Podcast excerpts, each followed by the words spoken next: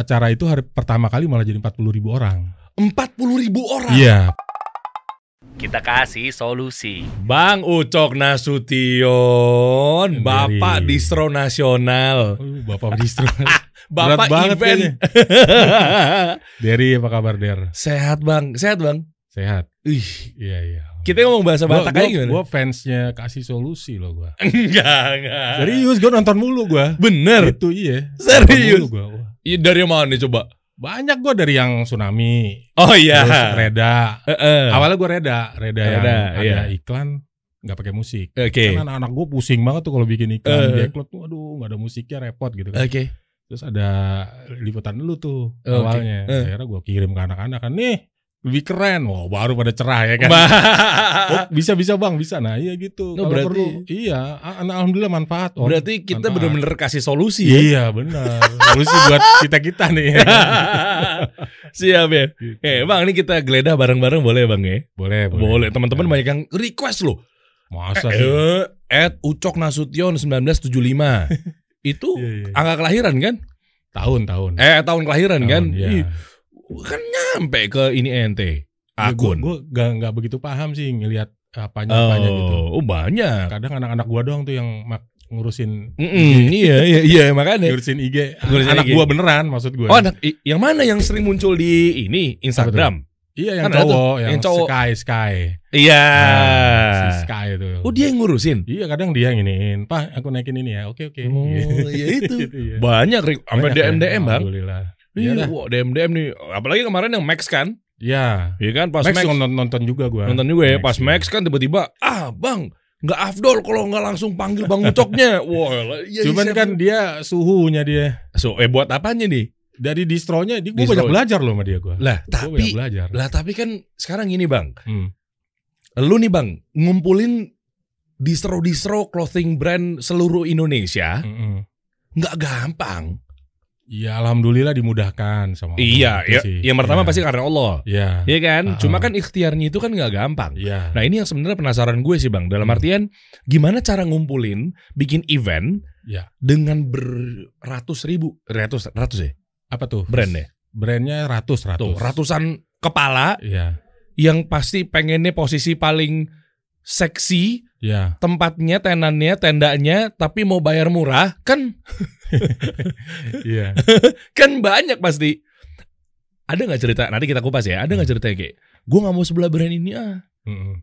Ada dong. Gue maunya jangan deket-deket dia ah. Ada nggak? Ada Oh, gitu. kita- Ada yang mau deket-deket sama dia juga ada gitu. nempel. Iya. Pansos. Iya gitu. Ada juga gitu. Ada macam-macam ya? ah. Kita kupas nih. Bang Ucok, em, awalnya gimana kepikiran bikin orang-orang bikin event? Biasanya eventnya kan event-event yang yang ya udah gitu ya, Hmm. eh, konser misalnya, Ya. doang gitu ya, dan lain-lainnya. Terus kok kepikiran awalnya bikin event yang khusus buat clothing line atau ya brand distro pada saat itu? Tahun berapa awalnya? 2009. 2009. Iya. Di situ belum ada pemainnya. ya? Belum. Eh, di Bandung udah ada tapi di Jakarta belum. Oke. Di Bandung ada Kickfest kalau lo tahu tahun 2008 tuh. Oh iya. Iya, Oh gitu. iya dia duluan nih. Dia duluan tapi di Bandung. dia. Bandung, Bandung, Bandung, Bandung. gitu. Jadi gua kalau gue sih ceritanya eh, agak-agak gua bikin usaha tuh 2007. Jadi gua resign nih. Dari, ah, ini Dari- kita bahas perjalanan Heeh. dulunya boleh ya sebelum sebelum bikin-bikin event deh. Iya. Oke, kantor apaan? gue dulu di terakhir di MNC Setelah sebagai sebagai apa sih event lah, bagian event gitu. Markom gitu kali ya. Markom. Oke. Dari Markom itu gua eh, resign, gue pengen bikin sendiri lah. Usaha. TV. Eh, bukan TV. Oh, nggak usaha bikin sendiri. Oke. Eh, eh, bikin I- IO sendiri ceritanya. Oke. Tapi 2007 masuk 2008 langsung penuh kendala tuh gua. Apanya? 2008 tuh banyak ya lu tahu kalau brand manager ganti biasanya IO-nya juga ganti kan. Oh, bener bawaan kan? Betul, bawaan. Mm-mm. Akhirnya gue juga berkurang nih project. Kasihan juga sama Hmm. anak-anak kan. Kadang-kadang gaji gua apa tertunda lah dan lain-lain. Nah, Oh, berarti basicnya memang basic eh, organize. Iya, organize. Oke. Suatu hari gua nganter anak gua tuh ke Bobo Fair kan. Lu tau Bobo Fair gak? Bobo Fair apaan sih? Lu gak tau ya? Nggak tahu lagi gua. Bobo Fair tuh eh, Bobo- pameran Bobo- khusus anak-anak lo tau gak? Bobo majalah Bobo. Majalah Bobo. Oh, berarti kan gua dulu belum punya anak. Iya enggak maksud gua Makanya lu gua pernah, anak kecil gak gitu kan? Pasti kan oh iya iya. Fair Oh iya. ya. Oh iya. Iya, ngerti gak lo? ada ada kelinci-kelinciannya. Iya, operet ini apa opera segala gitu. eh di panggung gitu ada drama-dramanya. Ada drama, ada. Iya. Nah, cuman intinya tuh pameran produk anak-anak itu. Oh, gua nggak tahu lagi dulu kecil mungkin taunya acara anak-anak. Ternyata Betul. namanya Bobo Fair Bobo ya. Fair. mungkin bokap tahu tuh. Iya, gitu. Nama event deh. Ah, gua ajak anak gua. Agak emes gua sama itu event. Oke. Pertama kita beli tiket, ya kan. Hmm. Anak gua satu beli tiketnya lima tuh. Nah. kan kakek neneknya ikut, emak bapaknya ikut bro. bener. Iya kan, bener. emak bapaknya ikut. Jadi beli lima. Gak mungkin anak gua gua taruh di lobi. Ya nanti kalau udah selesai keluar ya nak. Enggak dong. Gak mungkin kan. Enggak dong. Anak gua mesti TK lagi ya kan. Eh, bener. Wah gila dari tiket aja oke nih dapat duit gitu kan. Oke. Iseng-iseng gua tanya tuh, ini berapa berapa jumlah tiket sih? Kalau terjual om kalau sampai habis. Gua tanya orang yang di tiketing Oke, oke. seratus ribuan pak. Wih, emes juga gua seratus ribu tiket ya kan Oke. terjual. Oke. Terus udah gitu gua iseng-iseng beli gua lagi beli baju lah buat anak gua sama istri gua kan. Hmm. Gue tanya dia sewa but berapa mbak mas di sini mbak Oke. sama mas nih. Ya 4 jutaan pak katanya. Oh Wow. itu nggak ada ratusan but lah. Langsung Iya, kalkulator gua- berjalan dong. Iya, nah gue gitu orangnya dari sifat gue tuh kalau ngelihat itu gue pasti ngitungin untungnya orang mulu gue. Cuannya segini nih gitu kan. Gue hitung tiket sama eh, apa namanya but-but itu, Heeh. oh, oke banget nih penghasilannya ya kan. Oke. Dan gue rasa dia udah untung nih. Oke. Nah dalam hati gue nih kayaknya ya gue harus punya kayak ginian nih. Oh. Suatu pameran yang gue bisa laksanakan setiap tahun. Heeh. So jadi insya Allah sih gaji anak buah gue nggak perlu telat-telat lagi. Oke, operasional Iya, aman. dan gue lihat Bobo Fair itu eh, berdiri sendiri. Artinya gini, dia kayaknya mau ada nggak ada sponsor dia tetap nggak ada masalah tuh. Karena apa? Dia dia eh, income paling gedenya dari tiket sama itu, Oh, iya. dari tiket sama sewa booth. Dan marketnya udah jelas anak-anak. Betul. Udah yang gampang banget Iya, itu. Setiap hari ada yang lahir, bro. Iya. Ya kan? gitu loh. Bener, bener, nah, bener. gue berpikir gue harus punya event kayak gini apa ya gitu loh. Mm-mm. Gue lihat yang nggak ada tuh di Jakarta eh, event anak muda lah. Oke. Karena anak muda tuh nggak ada gitu. Kalau lo ibu bapak-bapak, ibu-ibu, eh, ibu bapak-bapak ke ke inilah ke IMS ya kan. Ibu- Ibu-ibu gelar batik, Eh, eh, eh. Women Expo apa segala macam, Oke, Minacraft ya kan. Oke. Wah, Ini anak muda nggak ada gitu loh. Nggak ada. Cuma belum kepikiran itu- pengen kumpulin clothing eh, brand-brand di- Belum, belum ada. Belum. Yang penting gimana caranya dengan yang tadi tuh Heeh, percuanisasinya ini anak-anak muda yang mau betul, disasar. Betul. Oke. Dan masalahnya anak muda di Indonesia itu paling yang bisa di season maker dia di clothing. Oh. Even motor pun dia masih nanya bokap, bener gak? Oh iya. Beda sama kita gitu. Kita Iya. beli motor kita udah bisa putusin nih. Gue Iya, beli motor iya, ini, iya. ya kan udah. Pasti nanya dulu. Kalau baju Iya. kan lu gengsi nanya nyokap dulu kan. Iya benar. Nah, aku mau beli baju ini boleh nggak gitu? Iya benar ngapain? Dia pokoknya dapat duit Eh. beli baju. Nah, Dan juga kan terjangkau bang. betul. Kalau baju doang mah Betul. gitu istilahnya. Akhirnya gua idenya yaitu ngumpulin distro-distro. Oh, Gitu. oh langsung kepikiran pokoknya Iya. distro. Kebetulan ada temen gue yang pelaku distro lah. Hmm. gitu. Terus gue bilang lu bisa bantuin gue gak undang nih teman-teman distro kita ajak makan malam deh. Oh itu dulu Iya tuh. Kan, iya, gue minjem duit tuh buat makan malam ya kan. Gue cari duit deh, bawa modal gitu. Heeh. Ya gue udah nasihatin juga tuh sama tuh anak, lu kalau bisa bang kalau ke sana jangan pakai mobil lu, mobil gue masih Xenia kan waktu itu. Oke. Soalnya biar lu bonafit dikit lah, saya sewa mobil kayak gitu kan. Ini marketing gimana. nih. Ini Iya marketing. nggak apa-apa kan, Iya. biar ini kan buat trust ya. Mm-mm. Akhirnya gue ya pinjem mobil lah waktu itu kan. Set. Baru gue yakinin dan Hmm. lain-lain ya. Alhamdulillah mereka antusias. Siapa yang dikumpulin pertama kali? Eh, distro Coba. Jakarta Bandung sih. Waktu itu Siapa aja? Masih ingat nggak? Yang pertama kali itu tahun berapa bang? Premium Nation tahun 2008 itu 2008 dikumpulinnya kalau nggak salah 2008 apa 2009 awal Bener itu Viera awal-awal tuh. iya Eh, Kan lu main juga kan waktu itu Wih langganan sekali saya pada saat tur itu. ya waktu itu bapak Oh, eh, bener. Gitu, nah ada- terus dikumpulin apa? Eh, Premium Nation. kita ngumpulnya di di Mus di Mus ini lu tau nggak yang di Majestic? Majestic Ah, tahu jadi banget. Mus tuh punya kafe men di sebelahnya tahu nah kita makan di situ di rame-rame. pertigaan itu kan. betul Eh, oh iya. kita makan di situ tuh rame-rame gitu Oh di situ. Iya. Musnya ikutan juga dong pasti. Ak- ikutan dia kan bagian dari sukses waktu itu pengen banget ada di Jakarta Iya. Mus kan gede banget dulu ya. Gede, sekarang sekarang mana ya?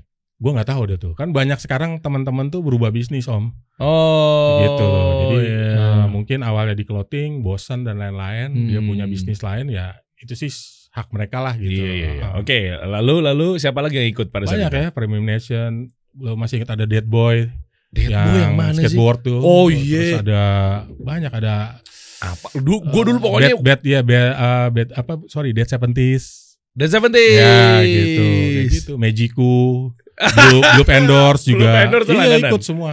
Martin. Iya, terus Iya kan? Martin. Waktu itu anak buahnya yang datang. Oh bukan Martin ya. bukan Martinnya gitu. Gue dulu diseru banget asli. Iya. Aduh siapa sih? Ini. Oh Oval Bandung ya. Oval Bandung. Ikut juga. Oval akhirnya ikut. Di Ah, acara apa sih itu. enggak? Kok dia mau gitu? Cuma diundang makan doang? Jadi Kan waktu belum itu, langsung bilang Iya. call to action. Gue akan bikin event nih. Enggak dong. Jadi waktu itu ada yang nanya sama gua. Nah, Oke. Ada yang nanya, gue lupa nanyanya Japri atau telepon ke gua atau di forum itu ya. Oke. Ini kan eh, menurut dia nih salah satu distro lah anak muda gitu ya. Oke. Ini oke nih kita ikutan nih sama Jacklot gitu. Tapi Hmm. ada garansi nggak nih bahwa visitornya ini eh, berapa gitu loh. Jangan sampai kita ikut ternyata nggak ada crowdnya gitu kan. Oh itu tuh yang berat tuh berdarah-darah tuh awal-awal Betul. tuh. Akhirnya gue nekat tuh gue bilang aja mudah eh, mudah-mudahan dua puluh ribu. Ya itu orang nanya lagi. Kalau nggak dua puluh ribu gimana katanya? Aduh. Lu bingung kan digituin kan? Heeh. Gue bilang ya udah kalau nggak dua puluh ribu sewa but lu gue balikin deh gue bilang gitu aja. Aduh. Gue nggak tahu gue Bismillah. Abis itu gue bingung der. Berani banget. Bener bener gue. Gue pulang tuh gue bingung gue. Mikirin udah gue masih numpang sama mertua lagi ya kan. gue bingung gimana ya supaya dua puluh ribu tuh gimana ya gue bilang gitu kan. Oke. Baru tuh kenal tuh jadi kayak kayak jadi rajin tahajud gitu-gitu. Oke. Eh, masih Nih- belum paham belum paham lah gitu Ini ya. Taufik Hidayah belum nyampe dong. belum belum itu Belum masih ya, jauh. belum masih ya. percaya kalau sholat duha itu mendatangkan rezeki kan aneh gitu.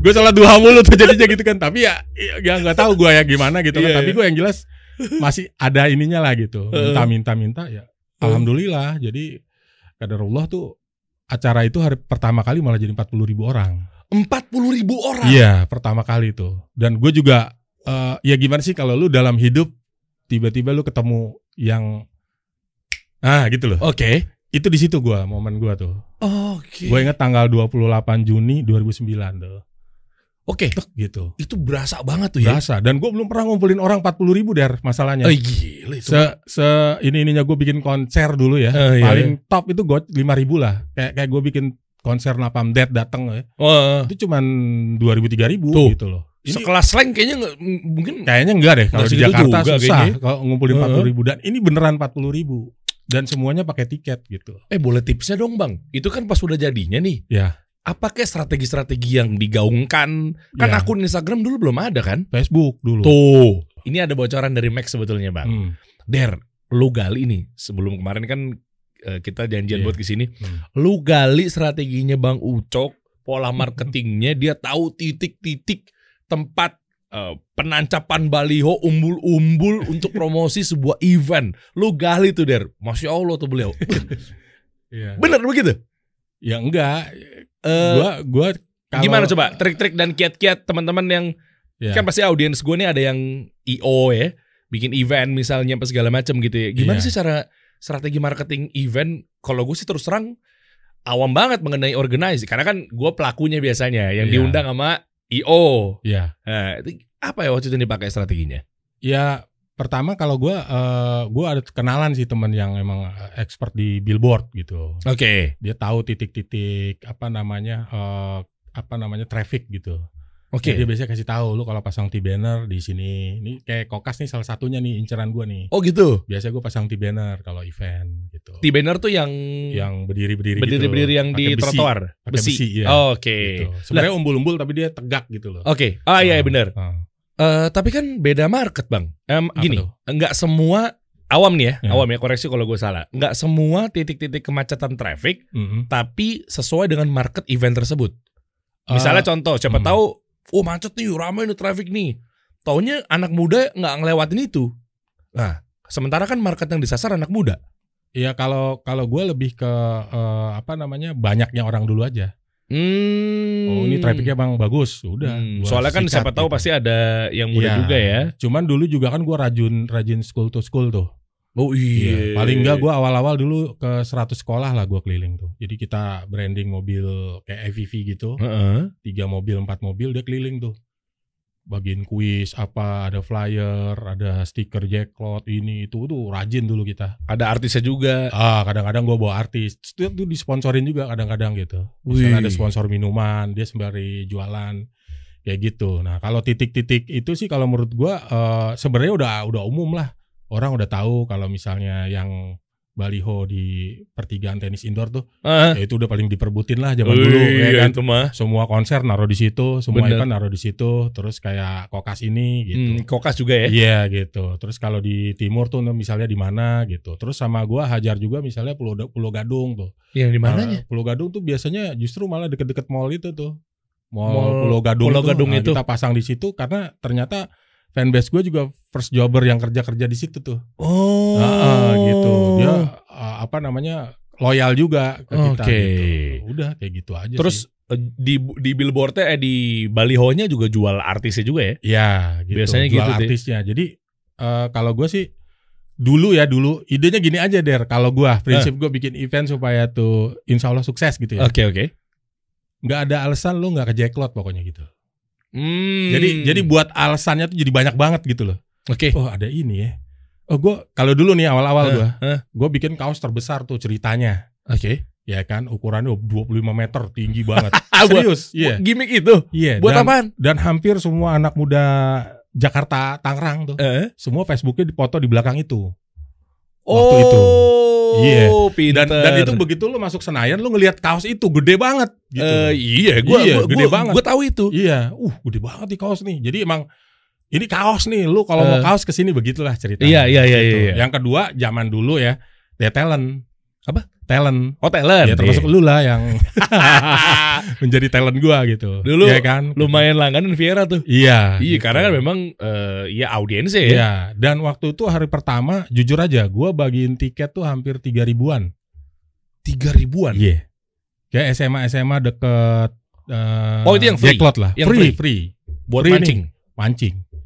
Besokannya datang dua kalinya, Bro. Oh iya dong. Jadi gini ternyata nih, Hah, hah. pas dia datang dia nggak sangka nih acara begitu gitu loh. Bahwa Oke. "Ih, gila ya banyak brand. Ada brand dari Bandung, dari Jogja, dari Lampung gitu. Oke. Yang biasanya kalau dia ke Tebet itu nggak cukup sehari, men. Banyak banget toko distronya kan. Dia ke Trunojoyo Bandung Eh, harus dua hari tuh. bau reksa. Iya. Eh, Ini dia cuman beberapa jam semuanya ada di situ brand. Mantep. Sebenarnya itu sebenarnya kuncinya. Oh, Kalau gue gitu. lihat Jacklot gitu. Makanya gue waktu nggak pakai musik gue udah nggak ragu-ragu nih ininya. Karena emang kekuatannya di brand itu. Nah, ini Ya langsung gitu. kita bahas nih mengenai ini. Iya. nih. Apa banyak-banyak cerita-cerita sebelumnya? Gue penasaran tadi tuh. Ketika transisi nggak pakai musik, Mm-mm. lo kalut nggak sih bang? Nah itu tuh apa mungkin ada yang mau dibahas dulu nih? Ini mungkin teman-teman penasaran tuh. Eh, maksud lo yang trik supaya rame gitu apa Iya. supaya ini. Ya itu pokoknya kalau menurut gua lu harus bikin supaya orang gua harus ke Jacklot nih gitu.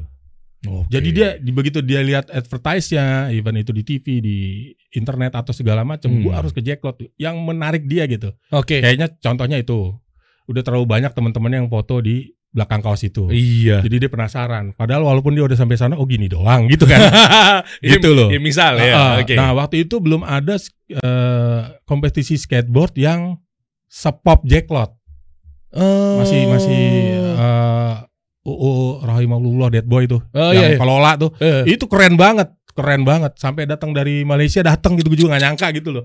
Ada dari luar gitu pada datang terus ada bule tiba-tiba daftar gitu loh. Uz. Padahal remnya begitu doang. Gue juga bikinnya sama UU tuh nggak terlalu hebat banget. Tapi itu Oke. rame banget. Gue bingung. Oke. Bingung. Akhirnya sampai kita tuh menutup pendaftaran itu gitu. Skateboard tuh kita Oke. tutup akhirnya gitu. Nah ini kan bagian dari strategi juga ya. Strategi. Jadi nggak cuma Hmm. sekedar jualan brand bajunya, Ya, ngumpulin tenan-tenan, ya, tapi ternyata memang ada skateboard competition. ya betul. Oh, Gitu. iya iya iya. Ya gitu. Udah gitu ya eh, ya waktu itu talent lah, talent yang lagi hype siapa aja gitu kan. Itu kita iniin, kita undang dan lain-lain. Ya akhirnya sebenarnya mereka lebih banyak ber ini di boot-boot clothingnya. Iya, kayaknya Iya, kayaknya gitu nggak loh. ketonton juga nggak sih talent? Iya, kalau gue lihat sih terakhir-terakhir ya 2017 tuh sebelum gua benar-benar ini, Heeh.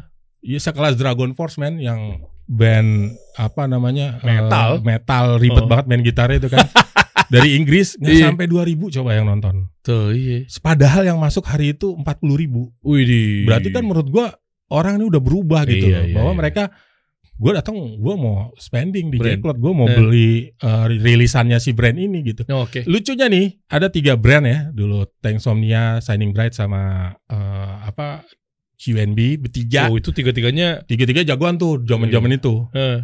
Antrian dia lebih rame daripada yang nonton Dragon Force man. Ama. Serius. Serius gua.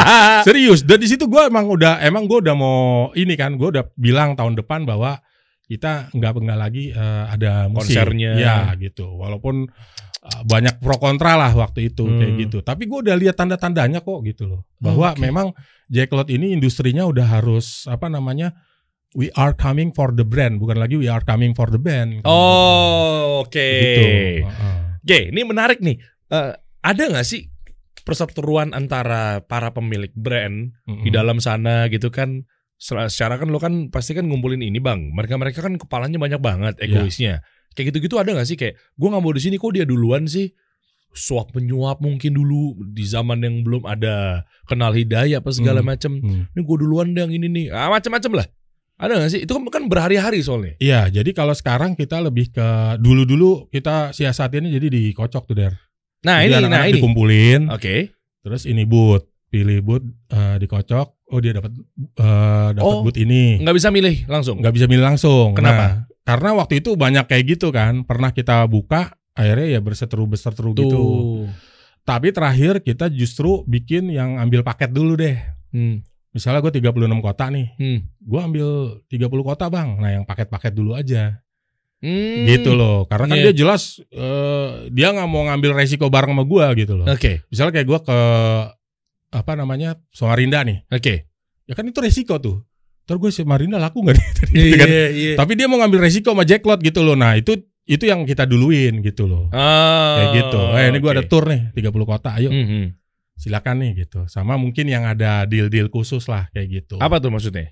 ya mungkin gua ada barter promosi sama Oh. brand itu kan ada brand juga yang akhirnya sekarang ini melebihi Jacklot bro Hah? kalau menurut gua dari sisi ininya ya Siapa? fanbase-nya ya banyak lah kayak sekelas Erigo Oh, Iya benar. saudara kita Yopi Roughneck Oh, Ya kan, iya. itu kan udah udah kalau menurut gua udah beyond malah udah udah ngeri banget gitu loh Iya. Iya kan Kalau ngomongin Erigo, Sadat tuh dari nol banget ya.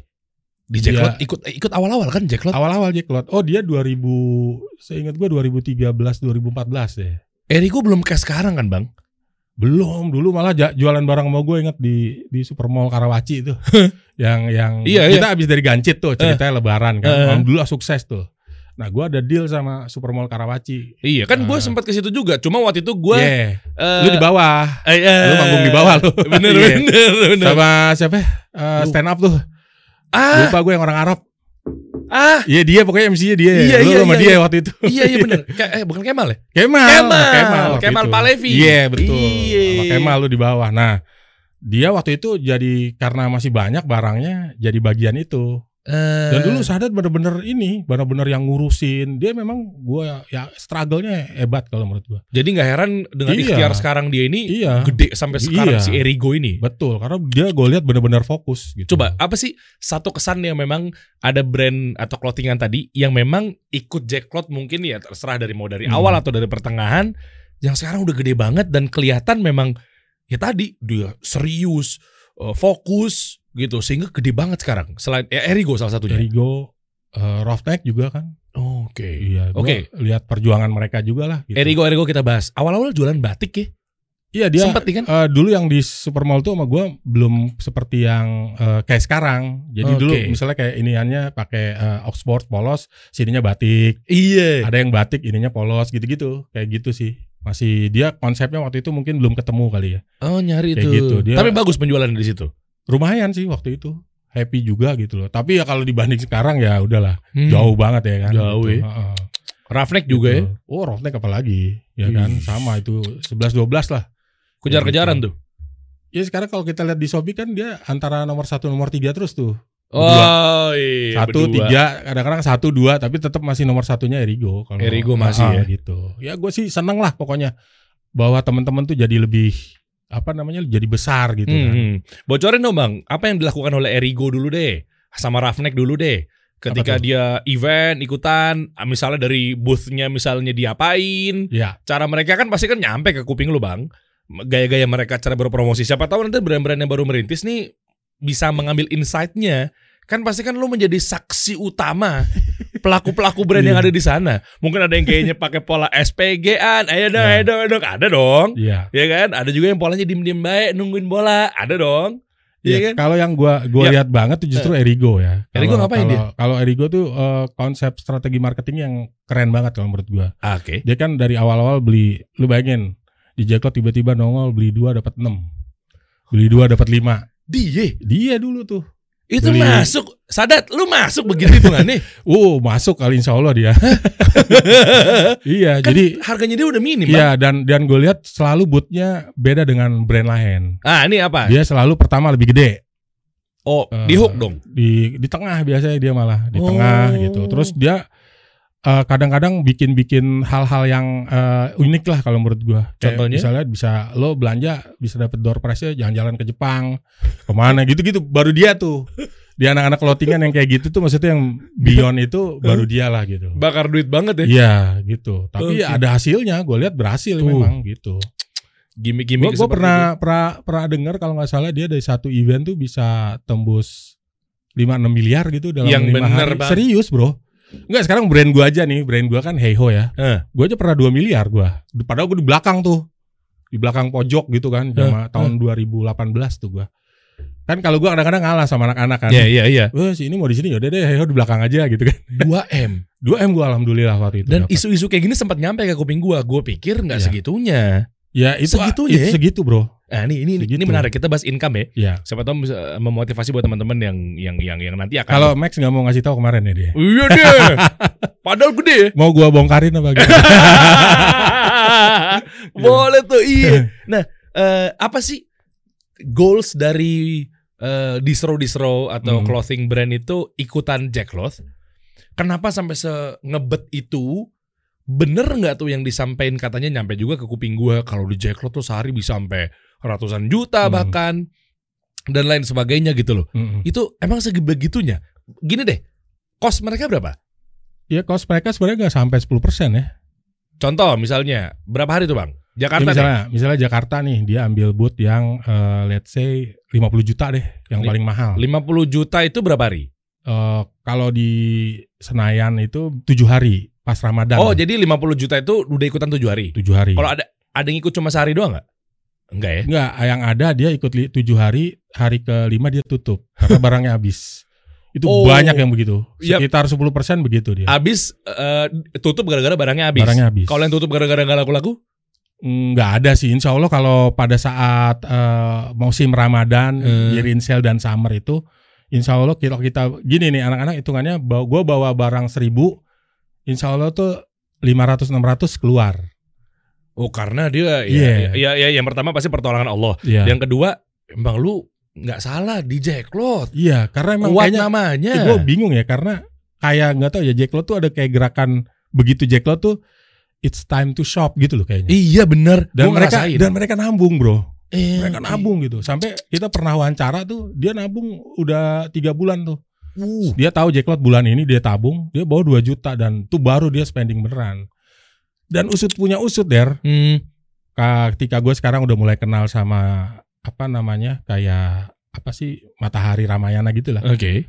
ternyata kita Jacklot itu ternyata yang paling variatif gitu loh desainnya dan kedua yang lebih murah dari mereka. Hah? That's why mereka ke Jacklot man. Hah? Serius?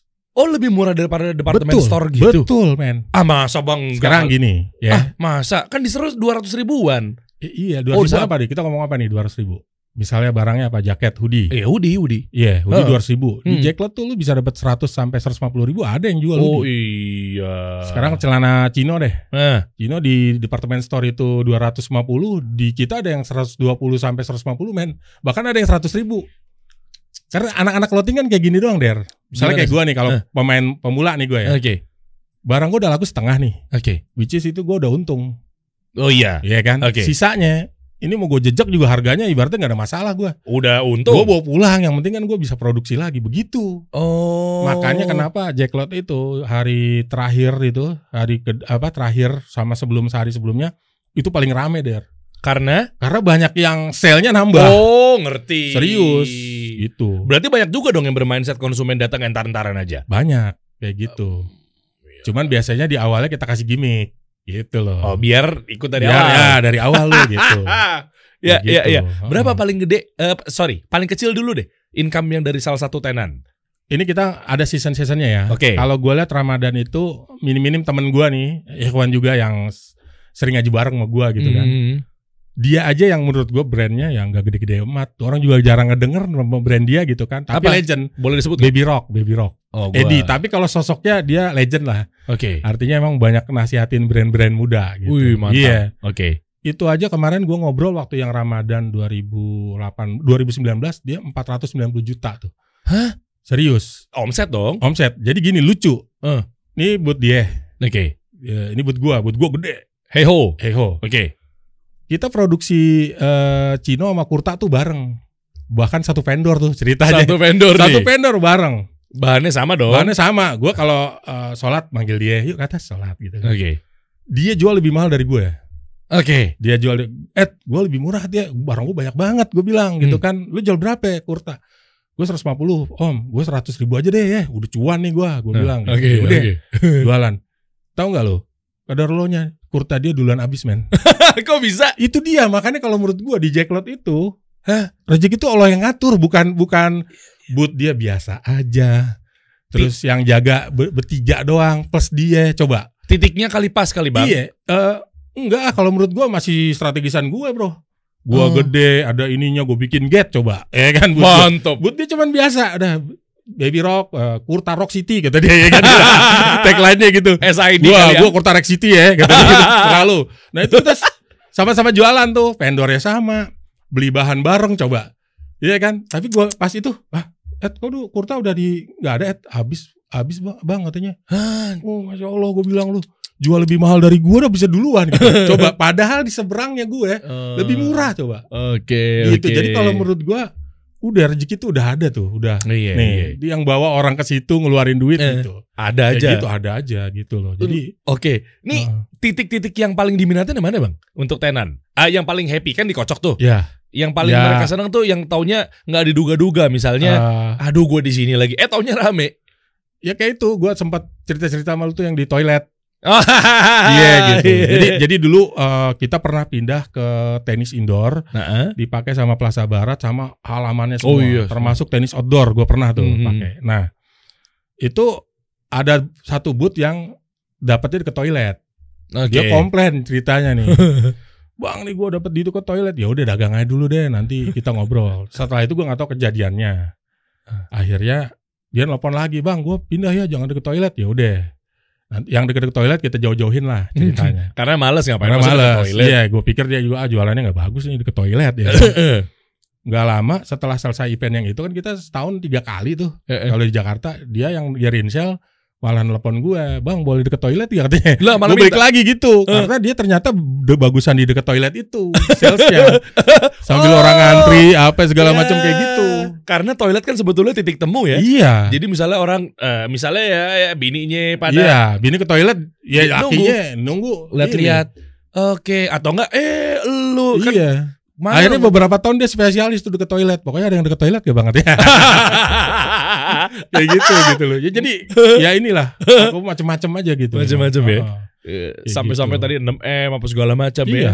Ntar juga bakal ada lagi ya. Insya Allah ya. Insya Allah nih Desember nih. Nah, Dan- ntar kita tahan dulu nih Iya. kira-kira masih buka pendaftaran apa enggak nih? Iya. Iya, nanti Iya. nanti nanti kita kita tungguin nih sampai akhir cerita menarik Iya. nih. Eh, sekarang kita masuk fase ini, Bang. Kan lu sempat trans transisi tuh. Mm-mm. Ya kan kita tahu ya, ya jalanin hidup, Taufik Hidayah datang. Ya kan? Ternyata udah ketemu tuh cara beragama yang bener bagaimana, Mm. ketemu hukum halal haram. Iya. alhamdulillah. Iya, masya Allah, ya, semua Hmm. karena Allah ya. Nah, sampai akhirnya yang tadinya Jack Cloth itu identik banget dengan konsernya di dalamnya, Mm. musiknya, wah macem-macem deh. Taunya sekarang udah blas hilang. Udah nggak pakai musik, konser, karena memang tahu juga hukumnya apa segala Iya. macam. Tahun 2017 ya.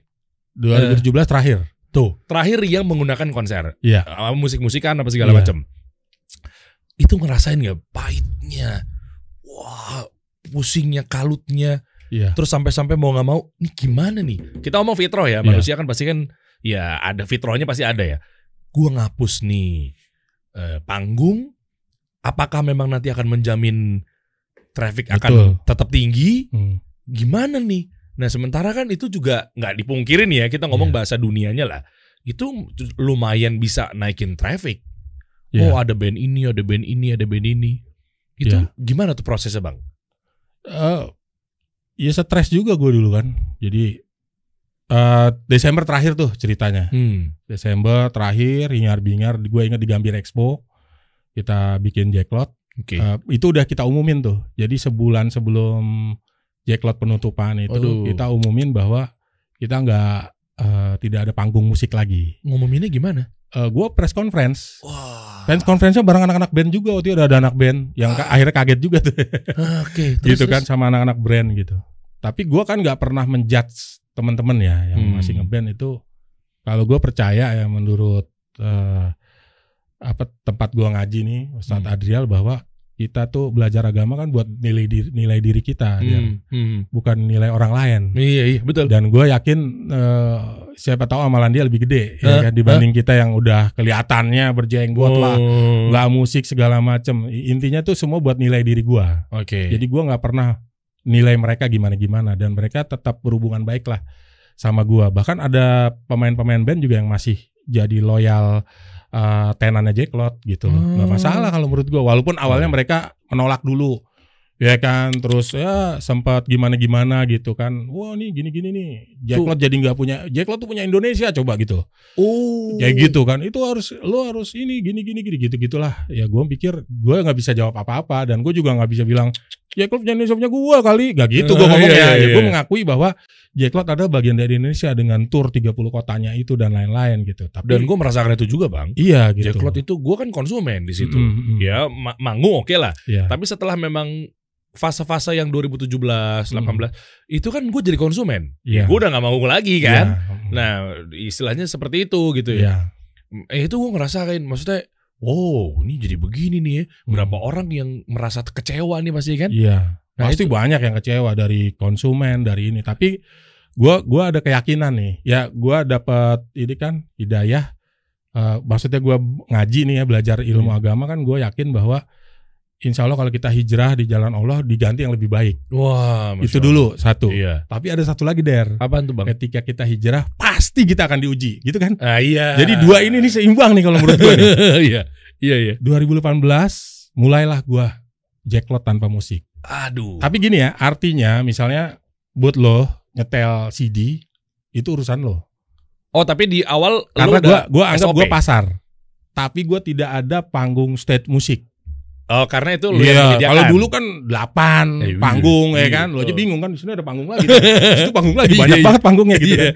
Nah, gua nggak ada lagi tuh. Tapi kalau misalnya si satu boot tertentu dia ya dia mungkin style musik atau apa itu urusan dia. Selama satu tidak mengganggu kiri kanannya. Hmm. Terus ada batas volume gitu. Nah, itu Hmm. kita masih memperbolehkan lah. Hmm. Tapi ujung-ujungnya sekarang banyak juga yang males malah. malah jadi Dia lihat itu kok pada matiin musik malah bagus tuh penjualannya gitu kan. Akhirnya dia juga eh oh bener gitu kan. Iya, Jadi karena- fokus kan nawar-menawar juga enak. Ganggu banget. Betul dan lain-lain. Oke, kan oke. lu lihat sekarang banyak kafe-kafe yang nggak pakai musik Iya, kan, walaupun bukan eh, orang hijrah kalau gue lihat. Iya, iya. Ternyata meeting lebih enak, zooman lebih fokus. Daripada dang dung dang, ah gimana lu? Kan repot gitu meeting gitu. Tapi dengan itu kita lebih nyaman lah gitu. Oke. Nah terus 2018 kita Februari di Cibinong. Oke. Cibinong tuh gue biasa datang 25.000 ribu sampai 30.000 ribu orang. Oke. Eh, pakai tiket ada musiknya. Oke. Nah, ini gue coba nggak pakai musik nih ceritanya. Pertama, Pertama- kali. Uh, Perdana betul. di Cibinong itu adalah tempat yang pertama kalinya nggak pakai musik. Betul 2018 tuh. Gue tes, tapi gue ada beberapa gimmick. Oke. Waktu itu skateboard sama BMX gue pertahanin, Mm-mm. ya kan, tapi Iya. tanpa musik ya tentunya, Oke. tapi ada hostnya. Oke. Terus gue waktu itu larinya ke kuliner. Om, oh tadinya emang nggak ada, bukannya ada? Bang? kuliner ada, tapi setiap orang kulineran di Jacklot komplain. Oh. Banyak, apalagi Senayan ya dulu. ya. sampah ya. Mahal nggak enak. Kan sering gitu kan, Oh, iya. makan di Jacklot tuh. Sate Padang, ininya udah dingin apa. Bayar bayar 25 udah. Iya benar. Gue akhirnya bikin konsep tuh. Eh, Pokoknya kulineran di Jacklot harus murah dan enak. Kita kurasi.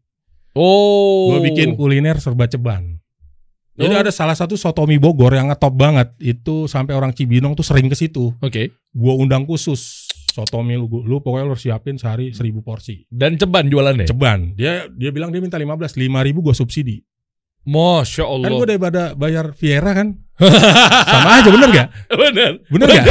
Kan itu hitungan budget Iya, marketing lu ya. Betul, dan lebih murah jadinya. Iya iya iya. Dah alhasil tuh nggak cuma anak muda yang pada ngantri. Mau masuk kulineran Jacklot sampai orang-orang kerja tahu ada tuh sotomi Bogor di event kita. Heeh. dia datang khusus buat makan siang di situ. Masya Allah. alhamdulillah rame.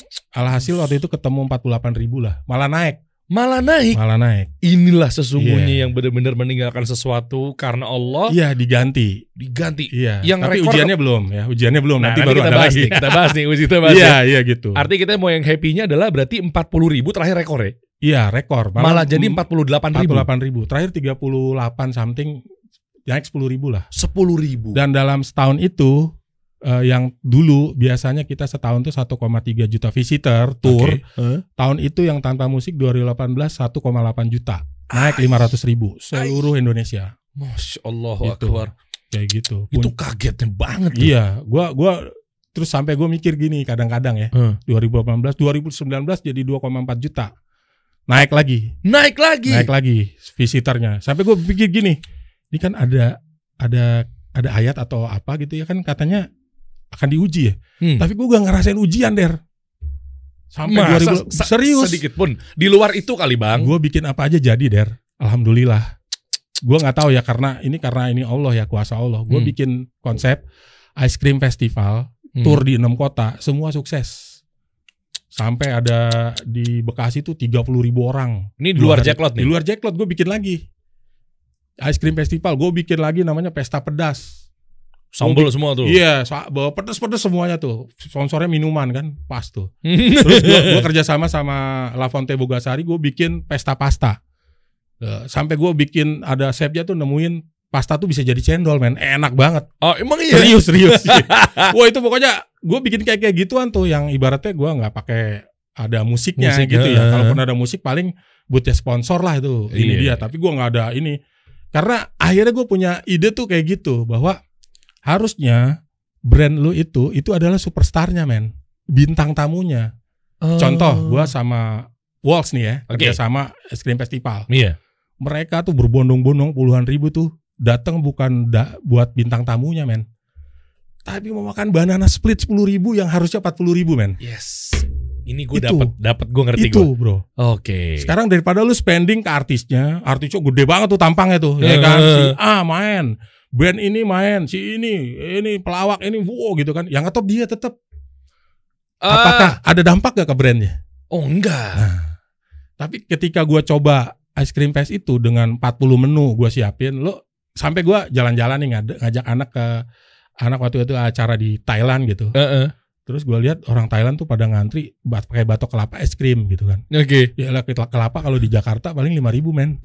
Dia gak tinggal motong kupas taruhin es krim gitu Iya, doang ya Iya kan. bener. Gua antri panjang kan. Ide itu gua kirim tuh ke Jakarta. Eh, nih, lu next di kota ini coba bikin kayak gini deh, beneran.